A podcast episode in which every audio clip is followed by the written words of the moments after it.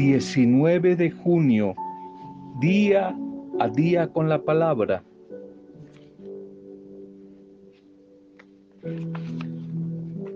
Vitaminas espirituales, que cómo las necesitamos para el vivir diario de la mujer y del hombre de Dios ante los retos, ante los retos que la vida va colocando en nuestro camino. Si tienes mucho, pero crees que es poco, más bien no deberías tener nada, no mereces tener nada.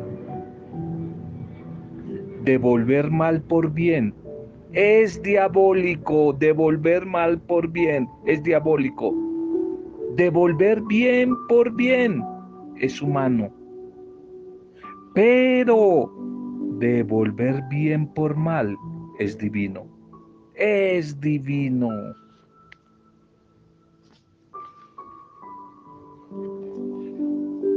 Bendiciones a tu vida en este nuevo momento.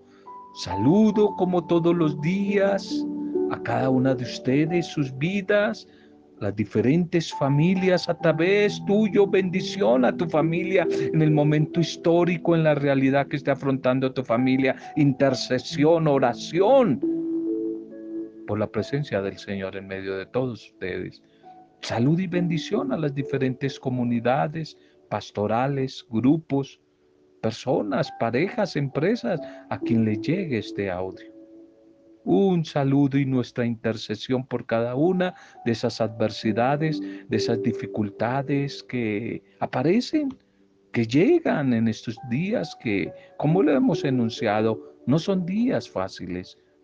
Hay que seguirse cuidando, hay que seguir dando la pelea, la batalla espiritual de la vida, habla la palabra del Señor. Hay que seguirla dando. Intercesión por cada uno de ustedes, sus dificultades, los que nos han hecho saber sus necesidades de intercesión. Este medio como una cadena de intercesión donde independiente de ideologías políticas, culturales, deportivas y religiosas, independiente de eso, nos une el amor, el amor de Dios que se hace cadena de intercesión unos unos por otros. Saludamos y damos gracias a todos los que hoy están de cumpleaños o celebrando algún tipo de aniversario. Nos unimos a las familias y a los amigos para dar gracias y bendecir esas vidas, bendecir esas vidas. Fin de semana, de nuevo fin de semana. Aprendiendo a escuchar, primer mensaje, aprendiendo a escuchar. Isaías 53, 7. Maltratado y humillado, ni siquiera abrió su boca y como cordero fue llevado al matadero, como oveja enmudeció ante su trasquilador y ni siquiera abrió la boca. Isaías 53, 7, aprendiendo a escuchar. De los desafíos más grandes que la mujer y el hombre de todos los tiempos, pero especialmente de esta época posmoderna, llena de tanto conflicto, de tanta dificultad, de esos desafíos que tenemos. Tal vez el más grande y uno bien necesario es el de aprender a callar, aprender a hacer silencio. Aprender a callar es tal vez el más importante. Son innumerables los males acarreados en la vida por el mal uso de nuestra lengua.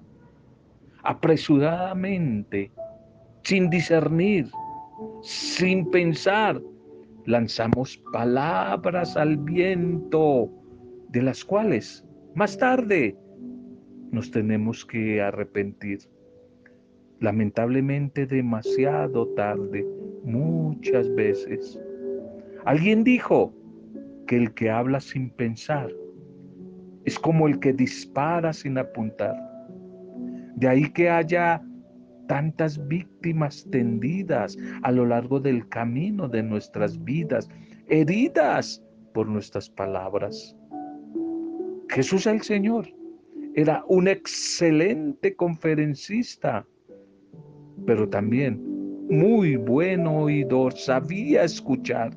Para él no era molestia atender a medianoche a un religioso conocido o al mediodía a una mujer anónima.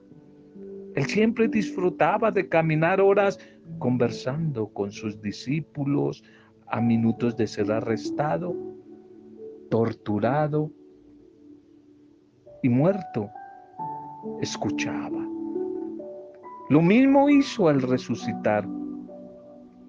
Le urgía subir a su Padre para estrecharse en un eterno abrazo de reencuentro glorioso, pero se detuvo. Detuvo su marcha para desayunar con Pedro y caminar por la playa del mar de Galilea con él, escuchando su confesión de fe. Nosotros los humanos vivimos en estos tiempos tan de afán, tan apresurados, que no hay tiempo para escuchar. Por salir del paso, emitimos palabras vacías que ni siquiera dan en el blanco del problema, de la realidad ajena. ¿Por qué? Porque no nos tomamos el tiempo para escuchar antes de hablar. Es una virtud divina ver detrás de las miradas, oír detrás de las palabras, tocar con el corazón la necesidad de la gente. Esta gente que deambula a nuestro lado, como absorta en sus problemas cotidianos, pasa, se cruza en el camino de nuestras vidas.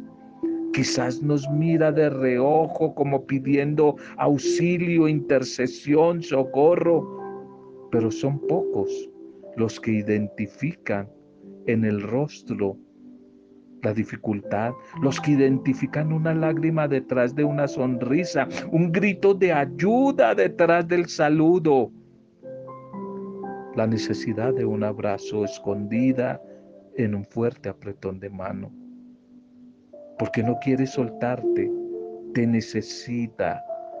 Gente que se siente más en este tiempo de pandemia muy sola, muy sola. Tal vez no necesita que les des un discurso, como digo yo, una retórica, que le des una conferencia pero sí que le escuches. La gente tiene sed de ser escuchada, no de sermones. Los jóvenes, los hijos no quieren escuchar sermones, quieren que se les escuche, que se les escuche. Ese discurso sin palabras, ese silencio que dice tanto, que derrama tanto amor. A veces en estos tiempos de tanto dolor, de tanta despedida en una funeraria, ¿Para qué decir palabras vacías, palabras de cajón? Lo que la gente necesita y lo recibe más como bendición es una mirada tierna. Es si se puede, pero ahora como es desde la distancia, un abrazo, un abrazo. El discurso de guardar silencio, el discurso tal vez de aprender a agachar la cabeza ante los sufrimientos de los demás. Ahorremos tantas palabras como si esas palabras fueran el capital de vida más caro que poseemos. Y más bien escuchemos, hagamos silencio. Cállate, hagamos silencio, escuchemos. Piensa antes de hablar, por favor. Discierne lo que vas a decir.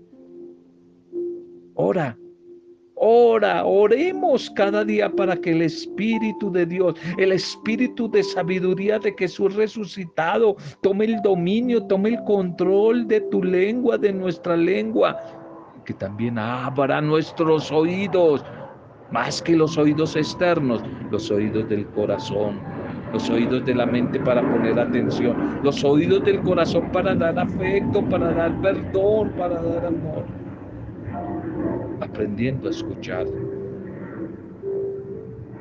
El ser humano promedio tarda unos dos años quizás a tres en aprender a hablar un lenguaje básico. Pero ¿cuánto se demora? Quizás toda una vida en aprender a callar, en aprender a hacer silencio, a aprender hacer silencio. Vamos a nuestros textos para este día. Nuestros textos para este día. Titulemos el mensaje La tarea más importante del creyente. La tarea más importante de la mujer, del hombre de Dios, del cristiano. La tarea más importante. Bien, nuestra primera lectura para hoy nuestra primera lectura para este día, Segunda de Corintios. Segunda de Corintios, capítulo 12, 1 al 10. Segunda de Corintios 12, 1 al 10. Vivo contento en medio de las dificultades sufridas por Cristo, dice San Pablo vivo contento en medio de las dificultades que en Pablo sí que fueron muchas, sufridas, sufridas por Cristo. Continúa Pablo en esta primera lectura el tema del día de ayer. Una defensa, lo que se llama la apología, apología o defensa de su propio ministerio ante la crisis desatada por estos falsos predicadores, falsos apóstoles que se habían metido en medio de la comunidad de Corinto. Y el apóstol ahora, Pablo, apela a otra de las cualidades de su vocación apostólica. Dice él, si esos que se hacen llamar apóstoles se quieren mostrar superiores a Él. Está visto pues que no lo son, ni por la entrega ni por el respaldo de Dios. Mucho menos pueden alegar a su favor el hecho de tener tales visiones, pues el mismo Pablo también las ha tenido. Y ¿De qué naturaleza? Una naturaleza profunda y real. Por eso inicia aquí tocando este tema, el tema de las visiones y de las revelaciones que dicen algunos tener en nombre de Dios. La ausencia de, tal vez, eh, el espíritu crítico de discernimiento de la comunidad ha hecho que hagan caso y acepten todas esas visiones y revelaciones como venidas de Dios. Lo que sucede hoy en mucho sector de la iglesia, tanto cristiano católica como protestante, aparecen unos tipos que se creen y mujeres mesías videntes, dando mensajes que de parte de la Virgen María, que de parte de San Pedro, de parte de Jesús, unos mensajes y unas revelaciones tan extrañas y la gente por las redes sociales les da crédito. El lector, el, el, oyente desprevenido ante esas visiones y revelaciones, si no tiene la sabiduría del Espíritu, se puede confundir por la forma apocalíptica en la que se expresan ellos. Y también Pablo se expresa también en, en ese género. Cuando Pablo dice, conozco a un cristiano en realidad está hablando de él mismo en tercera persona, porque no quiere sacar a relucir una experiencia privada como prueba, como testimonio de un llamado, de un mandato apostólico. Tal vez el tiempo al que se refiere aquí Pablo, 14 años, según los biblistas, los estudiosos de la palabra, situaría el acontecimiento más o menos a mitad del camino entre su conversión en el camino de Damasco y su llegada a Corinto. El viaje a otro mundo es un tema de uso frecuente en la literatura apocalíptica. Y la expresión aquí también un poco difícil, esta expresión, tercer cielo, el tercer cielo que habla San Pablo, hace referencia al paraíso. En el fondo Pablo apela a esta experiencia mística que él ha tenido para mostrar que al final de ni las revelaciones más íntimas de Dios sirven para gloriarse. Lo que da gloria al ministerio de un verdadero servidor, de un verdadero discípulo misionero, de un verdadero apóstol, es la capacidad que tenga para comunicar a Cristo con sus palabras y especialmente con sus acciones. Palabras y acciones, no para erigirse él mismo como elemento de asombro, de aplauso, de admiración. Y quizás por último, un aspecto que resalta en el texto de hoy es el contraste entre la debilidad propia del apóstol, la que tenía Pablo, y la fuerza que le viene de Dios a través de su espíritu, esa fuerza que le hace superar su debilidad, llegando a afirmar, quizás eh, en últimas, que si quieren aprender a diferenciar entre un verdadero y un falso apóstol, simplemente hay que ver quién refleja más en su vida el poder de Dios. ¿A partir de dónde? A partir de su propia debilidad. A partir de su propia debilidad. El salmo para hoy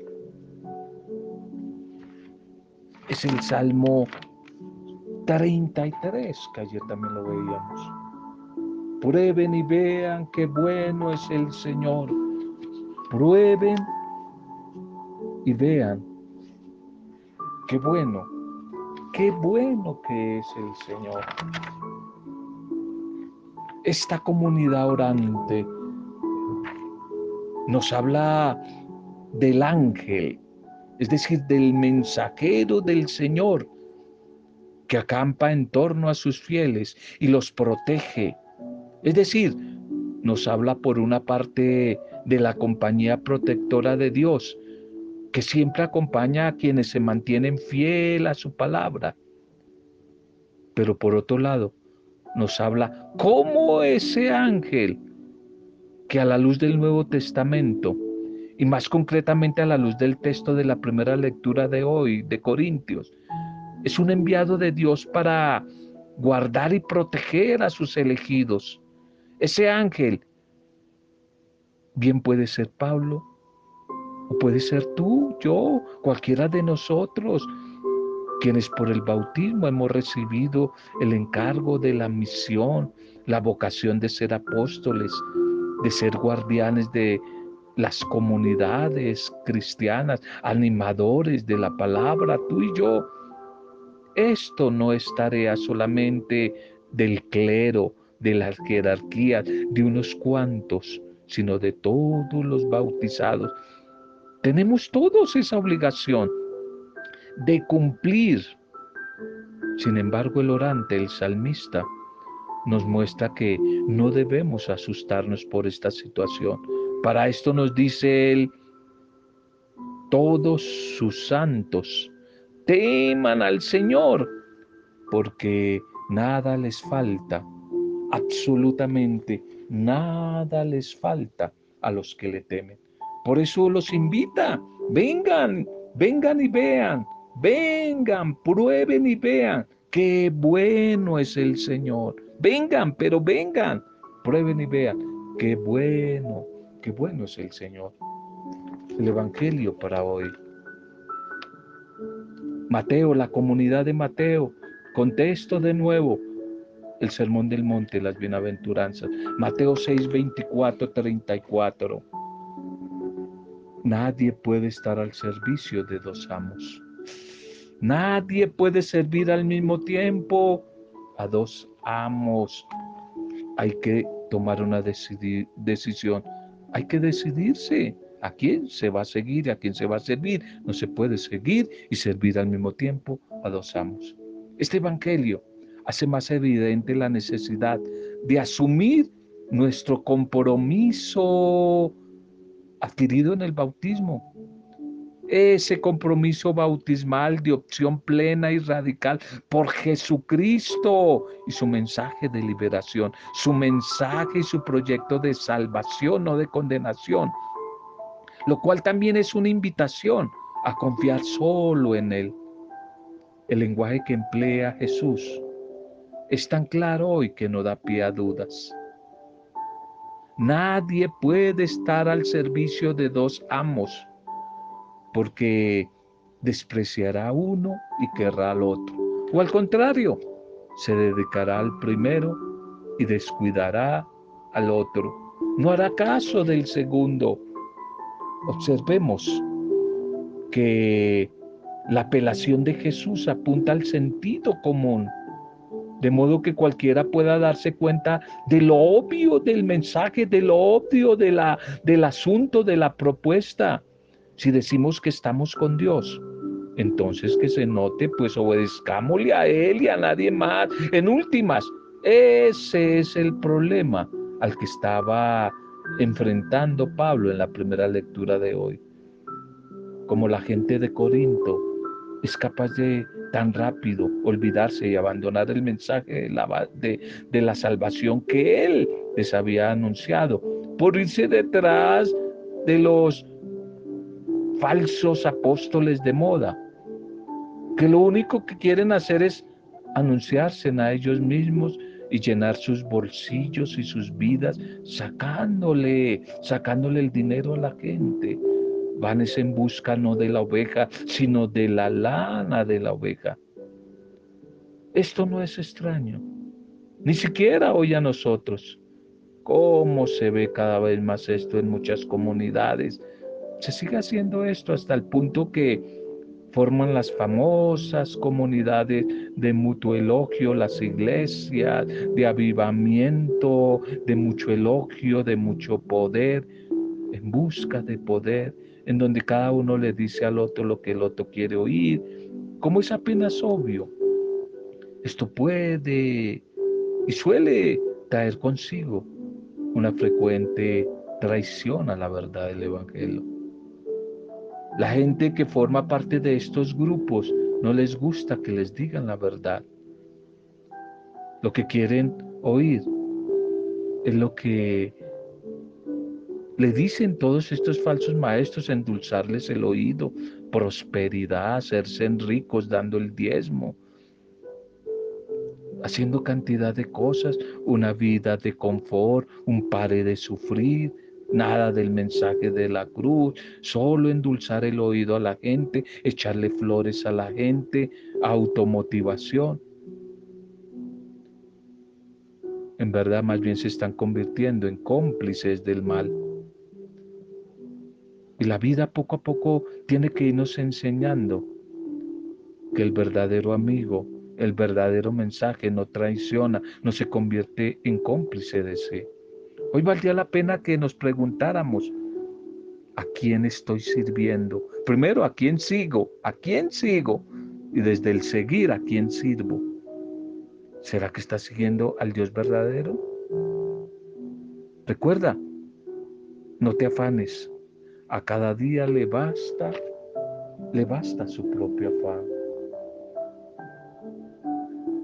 Entender que hoy aquí en el Evangelio Jesús no quiere ni demonizar el dinero, ni afirma que este o los bienes materiales no sean necesarios para el vivir, sino que los coloquemos en el lugar que deben ocupar en la vida del ser humano una vida regida por una escala sabia de valores en las que el dinero no debe ocupar el primer lugar. La primacía es Dios, la primacía es la vida. La vida vale más que el dinero, la vida vale más que el alimento, lo espiritual vale más que lo material. El cuerpo no vale más que la interioridad. El cuerpo no vale más que el vestido. El ser más que el aparecer. Por eso Jesús recomienda con dos ejemplos, los pájaros y los lirios, que hay que trabajar para vivir, pero no trabajar para guardar, acumular y acumular y acumular. Los pájaros son como un buen ejemplo de este último. Son animales inquietos que están todo el día moviéndose para procurarse su propio sustento, pero ni siembran, ni cosechan, ni acumulan, ni guardan en bodegas. Los pájaros se esfuerzan por comer, pero no se dedican a acumular. Comen cada día y eso les basta. Su mañana, como el nuestro, depende de Dios. ¿Para qué agobiarse tanto y estresarse tanto con el futuro si nadie puede añadir siquiera una hora a su vida?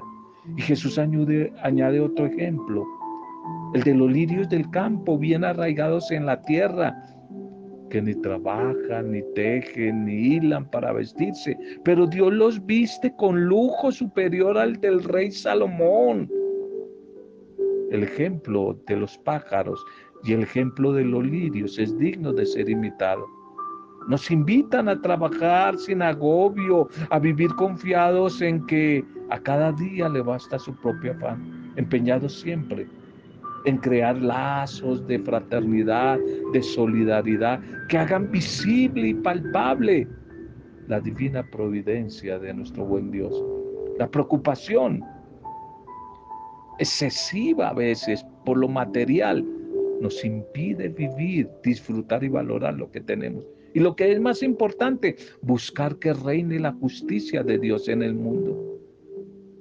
Quien está centrado solamente en lo material, no puede crear una nueva red de relaciones humanas, un mundo más justo, más equitativo, más hogareño, donde la solidaridad entre todos sea la garantía del sustento, donde el compartir y no el acumular sea la meta, donde la divina providencia se llame providencia humana, providencia humana de unos para con otros.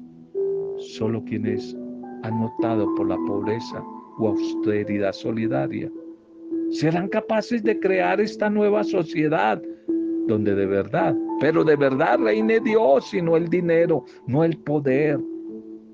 Solo quienes buscan que Dios reine encontrarán la seguridad en Dios y en la comunidad de hermanos que proveerá para que nada de lo necesario les falte.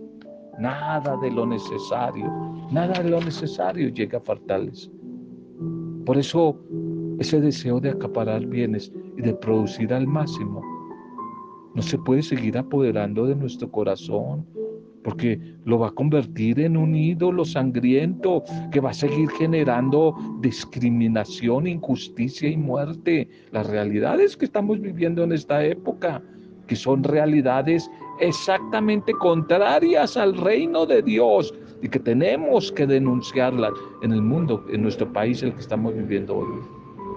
Preguntémonos para orar tengo puesto sinceramente mi corazón en Dios y en su reino, en su proyecto de vida, o hay algún otro Señor en mi vida que me esté impidiendo trabajar por el reino de la justicia, el reino de la paz, el reino del perdón.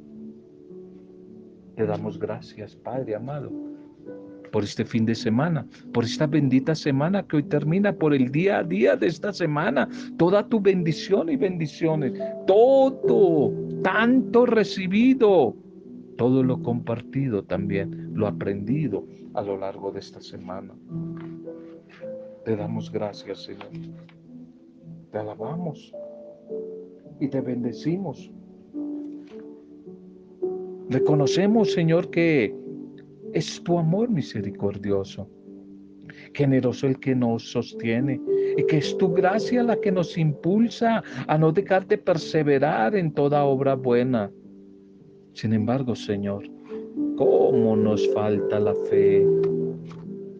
¿Cómo nos falta para abandonarnos en tu providencia y alcanzar esa confianza del niño que se siente seguro y protegido en los brazos de su padre, de su madre, y que allí descansa en medio de la dificultad, tranquilo, confiado, sereno, porque sabe que allí va a estar seguro.